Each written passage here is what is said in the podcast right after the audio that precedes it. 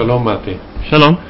אה, תודה שאתה אה, מופיע אצלנו לפודקאסט בנושא של השקעות ערך. אה, הייתי שמח לשמוע על התחלת הפעילות שלך בראשית הימים בתחום של השקעות ערך, על הניסיון המקצועי שלך, ואז נתחיל לעבור לדון בפן המקצועי עצמו. אז קודם כל תודה שהזמנתם אותי לפודקאסט הזה. אה, אני בעצם הגעתי להשקעות בכלל בסוג של טעות.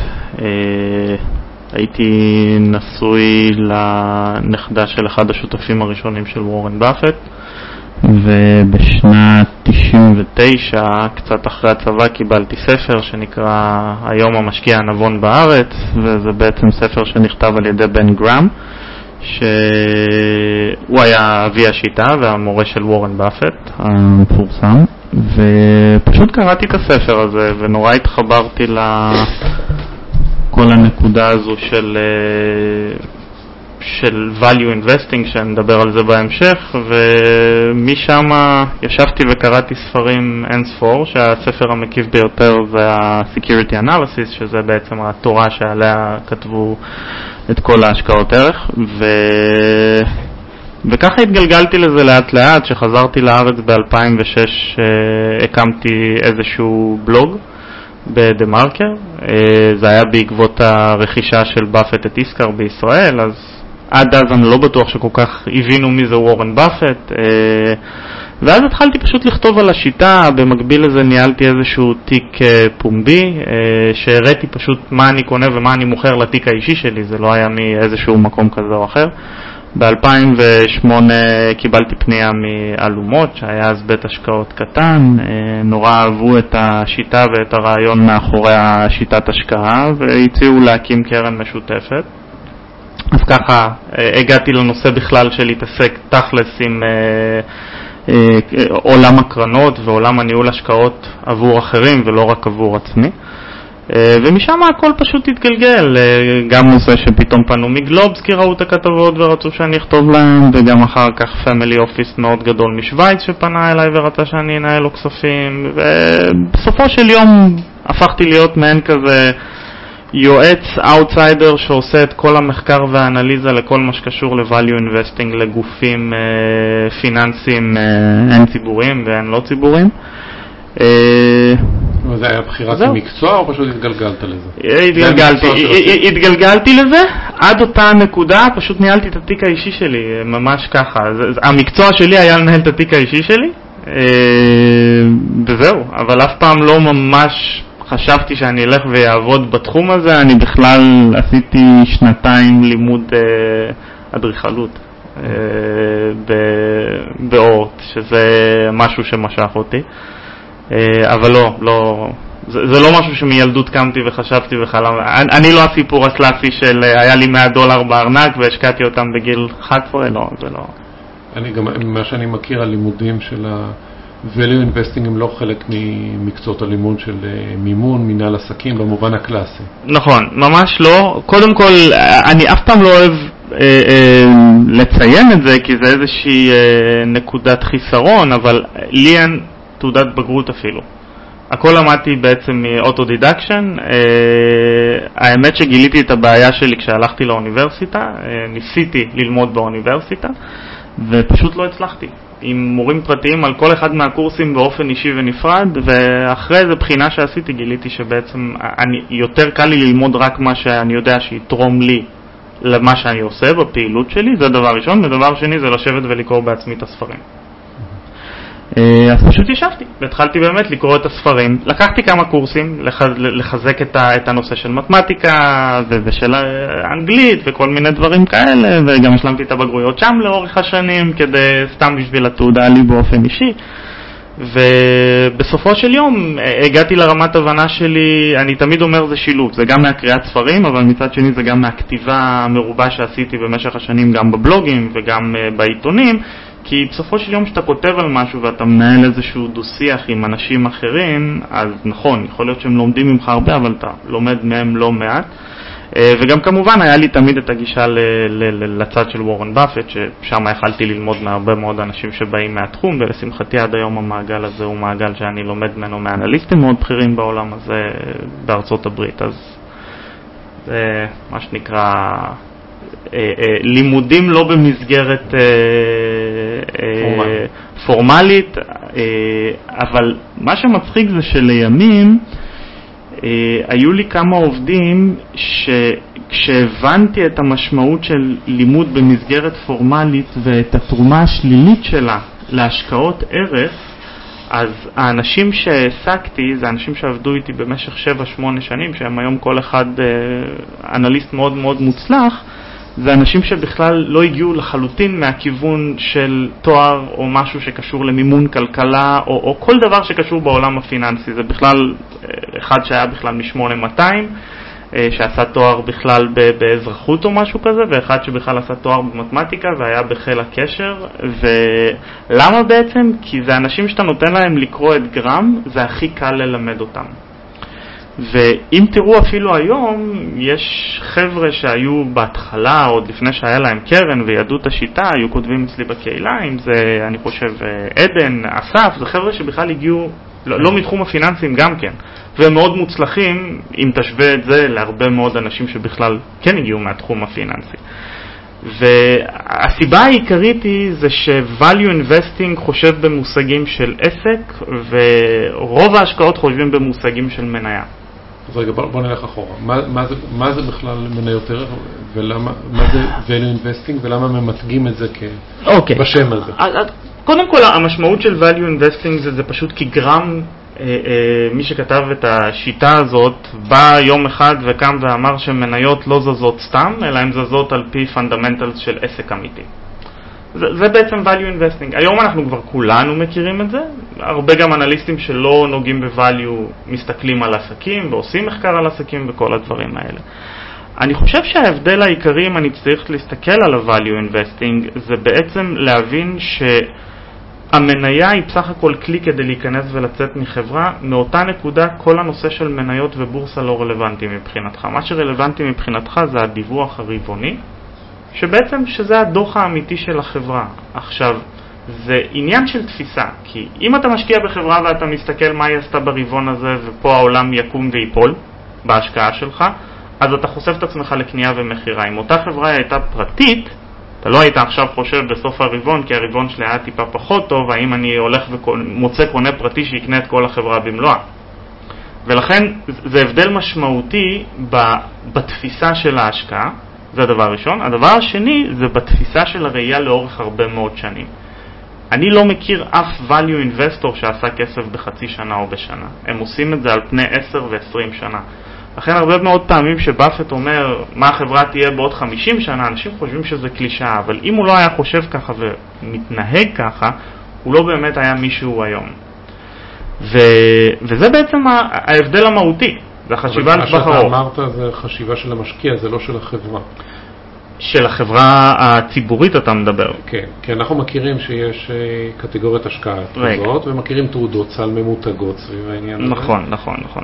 אז והן לא חושבות, הן פשוט חברות מהנקודה, יש כמה פרמטרים שפשוט גרם כתב אותם, אם זה מכפיל רווח נמוך, אם זה אה, מכפיל מכירות נמוך, אה, חברה שנסחרת מתחת לנכסים שלה, מה שנקרא Net Current אה, Asset Value, שבעצם ההגדרות של גרם היו ברמה של גם אם מחר החברה תפשוט רגל, הסבירות שתפסיד היא כמעט אפסית. אוקיי? זה כמובן תלוי במחיר שאתה תשלם, אבל אה, אה, זה פחות או יותר דברים שהוא הגדיר. באפט קצת לקח את זה למקום, אה, הייתי קורא לזה יותר איכותי, לא רק כמותי, והוא היה איפשהו מוכן לקחת חברות שנסחרות במחיר קצת יותר, הייתי קורא לזה יקר, אבל שהסבירות שיקרה להן משהו הוא מאוד נמוך, לא מחמת הנקודה שיש לך מספיק נכסים שיגנו על עצמך, אלא מחמת הנקודה שיש להם חפיר, שזה חומת מגן סביב המותג שלהם, או,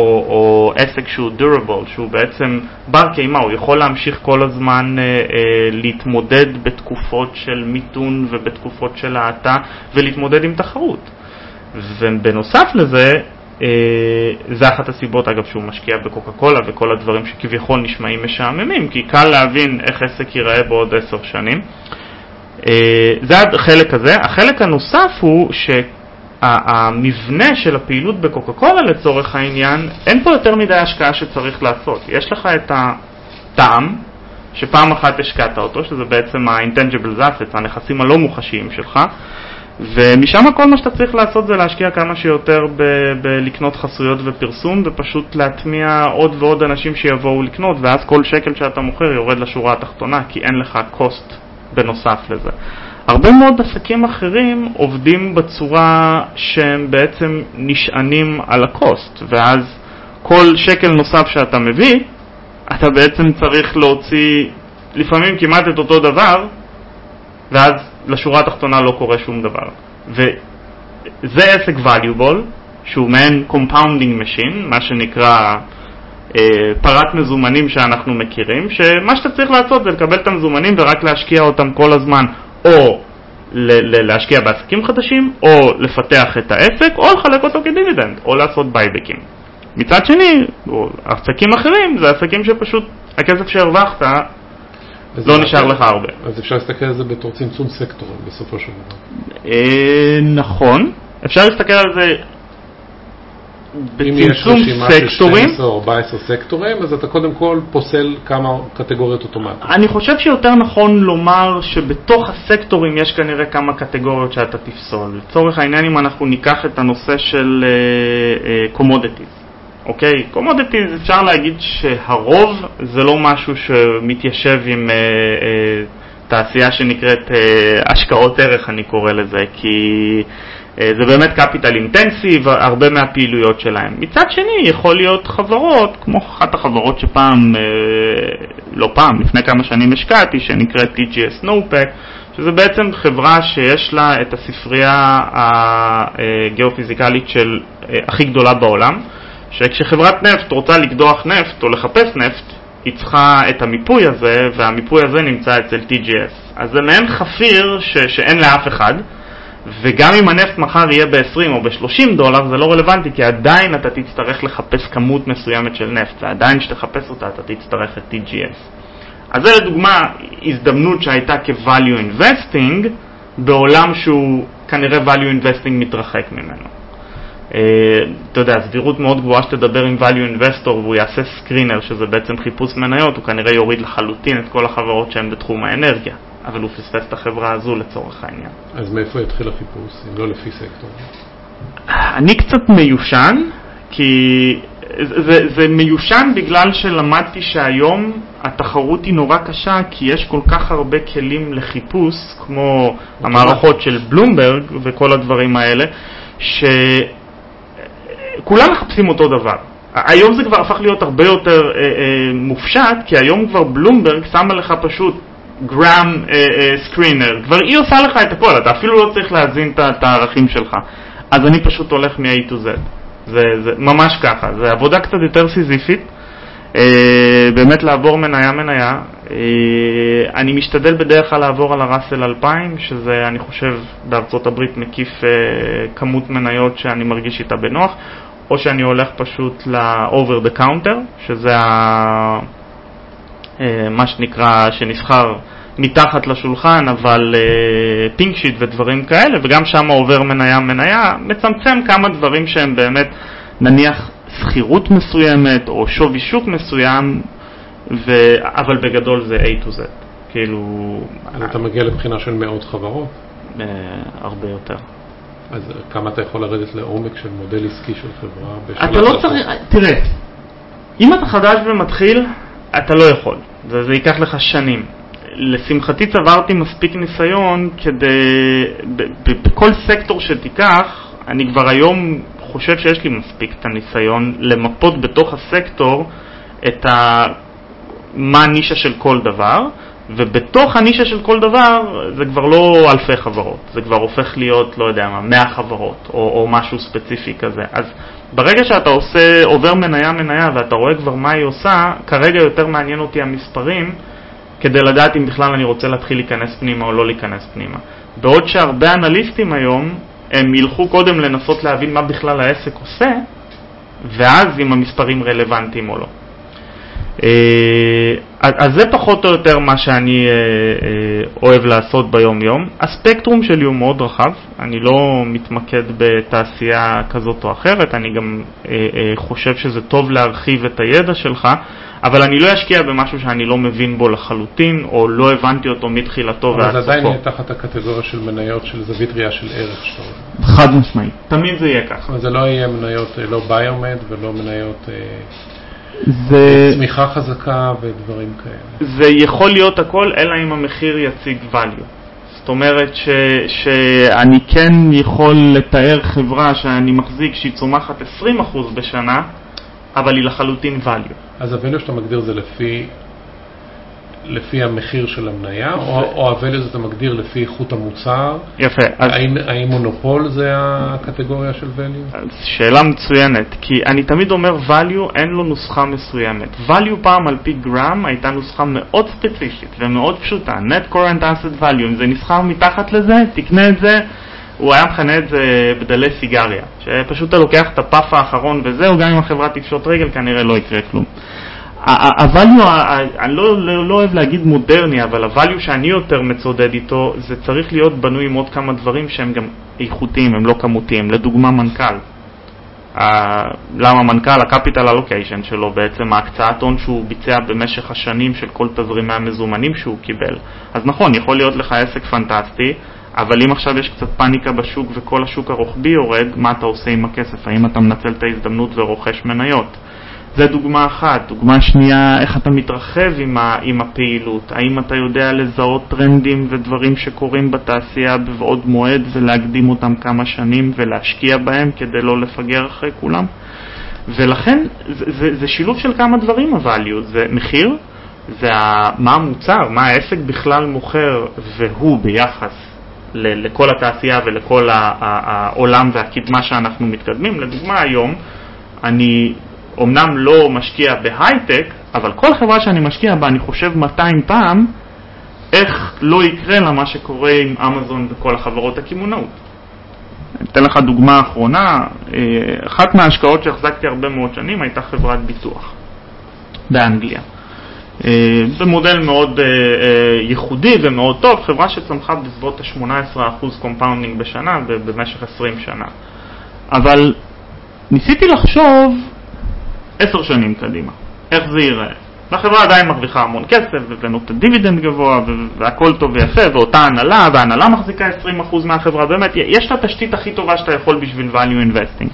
אבל איך באמת זה ייראה בעוד 5-10 שנים? יש לנו רכבים אוטונומיים, יש לנו אה, אמזון או כל חברה אחרת שצוברת כוח צרכני שיכולה פשוט להקים מודל בעצמה. ואתה צריך לחשוב על הדברים האלה. ואז אתה מבין שהדברים האלה בעצם, ההתמודדות שלך איתם יכולה להיות רק בצורה של מכפיל שאתה משלם עבור אותה חברה. ולכן אם פעם היית אומר חברה כזו ייחודית ו- ודומיננטית צריכה להיות במכפיל, לא יודע מה, 18, ואני אהיה מוכן לקנות אותה במכפיל 10 כדי שיהיה לי מספיק מרווח ביטחון, אז היום אם כבר במכפיל 15 אני כבר לא אחזיק את המניה הזאת.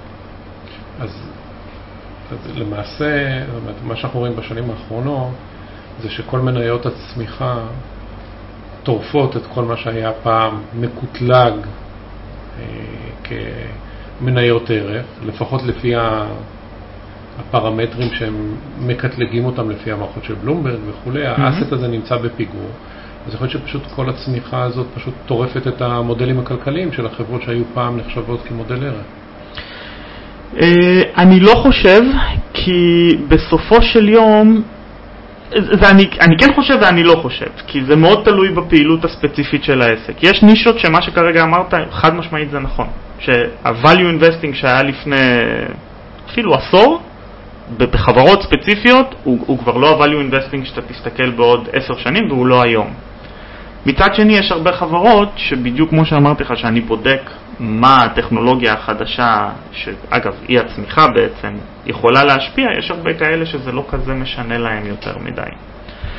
אז זה לא שזה לא בר קיימא, זה לא שזה מת, זה פשוט יכול להיות הצטמצם מצד אחד. מצד שני, אנחנו כן בוחנים היום חברות שהן כביכול צמיחה, אבל הן תומחרות במכפיל value, כי השוק פשוט מתעלם מתהליכים שקרו. לצורך העניין, חברות שעברו קונסולידציה.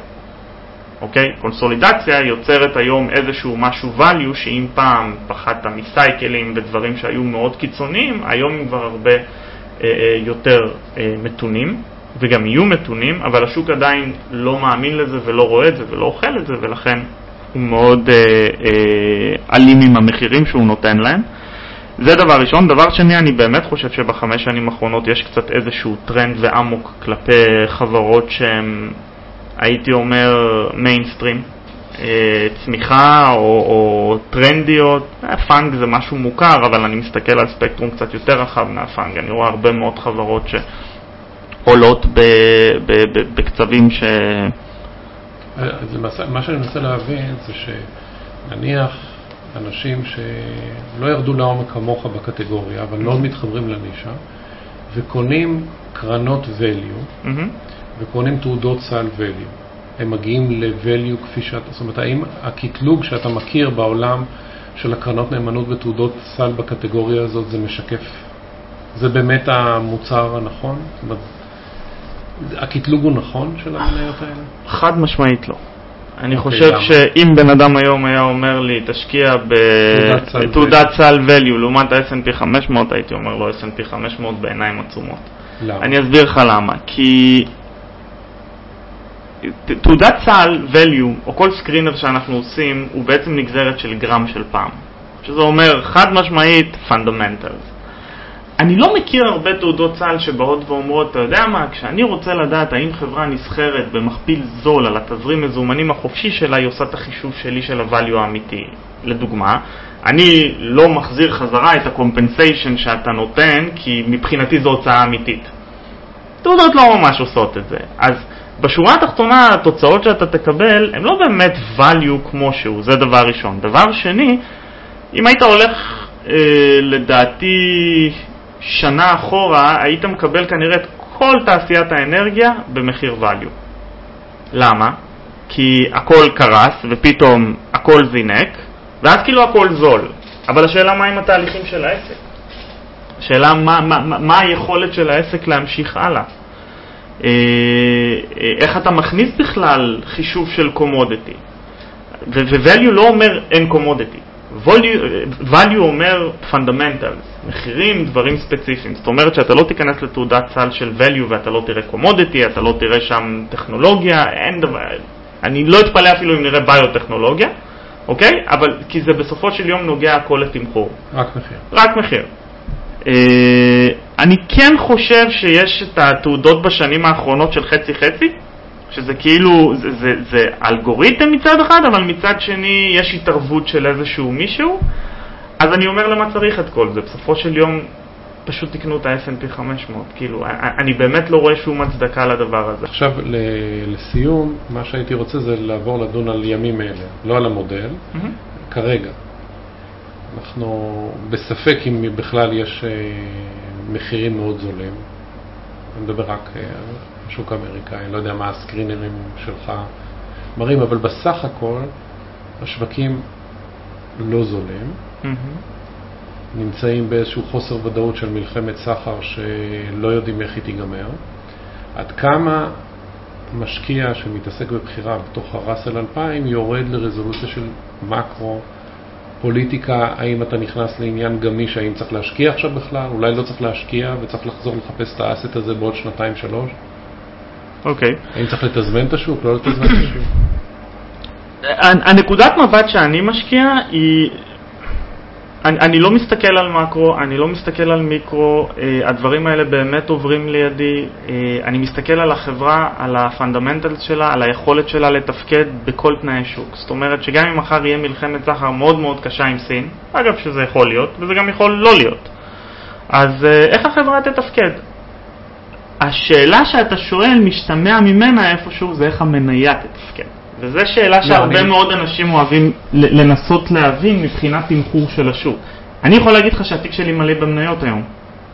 אז מה שאתה אומר, אתה לעולם לא מתזמן, אתה תמיד מושקע 100% בנכס. לחלוטין. זה לא, אני לא תמיד מושקע 100% אלא אם כן לא מצאתי משהו וכרגע מש, אה, אה, מכרתי משהו אה, אה, שמצאתי, אה, ש, שהגיע למחיר שלו, אבל אני לחלוטין uh, אתעסק רק בדברים שאני מאמין וחושב שמנקודת זמן הזו והלאה יהיה בהם value.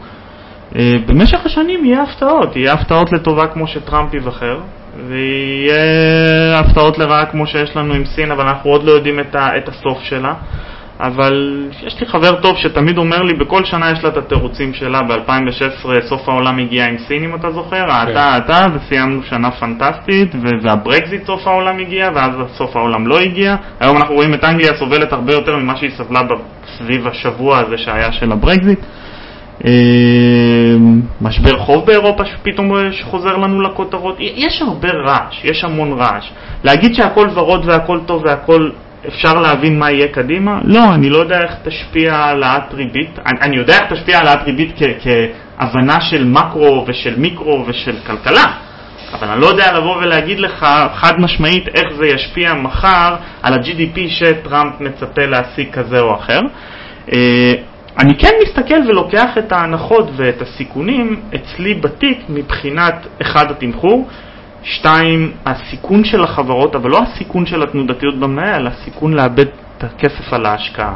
אני אתן לך דוגמה קלאסית, היום יש לי חשיפה יחסית יותר גדולה לאנגליה, כי זה השוק, אני חושב שהוא הלעומתי ה contrarian אה, ביחס לשווקים בעולם, כי מצד אחד הוא שוק אה, אה, develop, מצד שני הוא ב, ב, אתה יכול למצוא שם דברים במכפילים גם של חמש.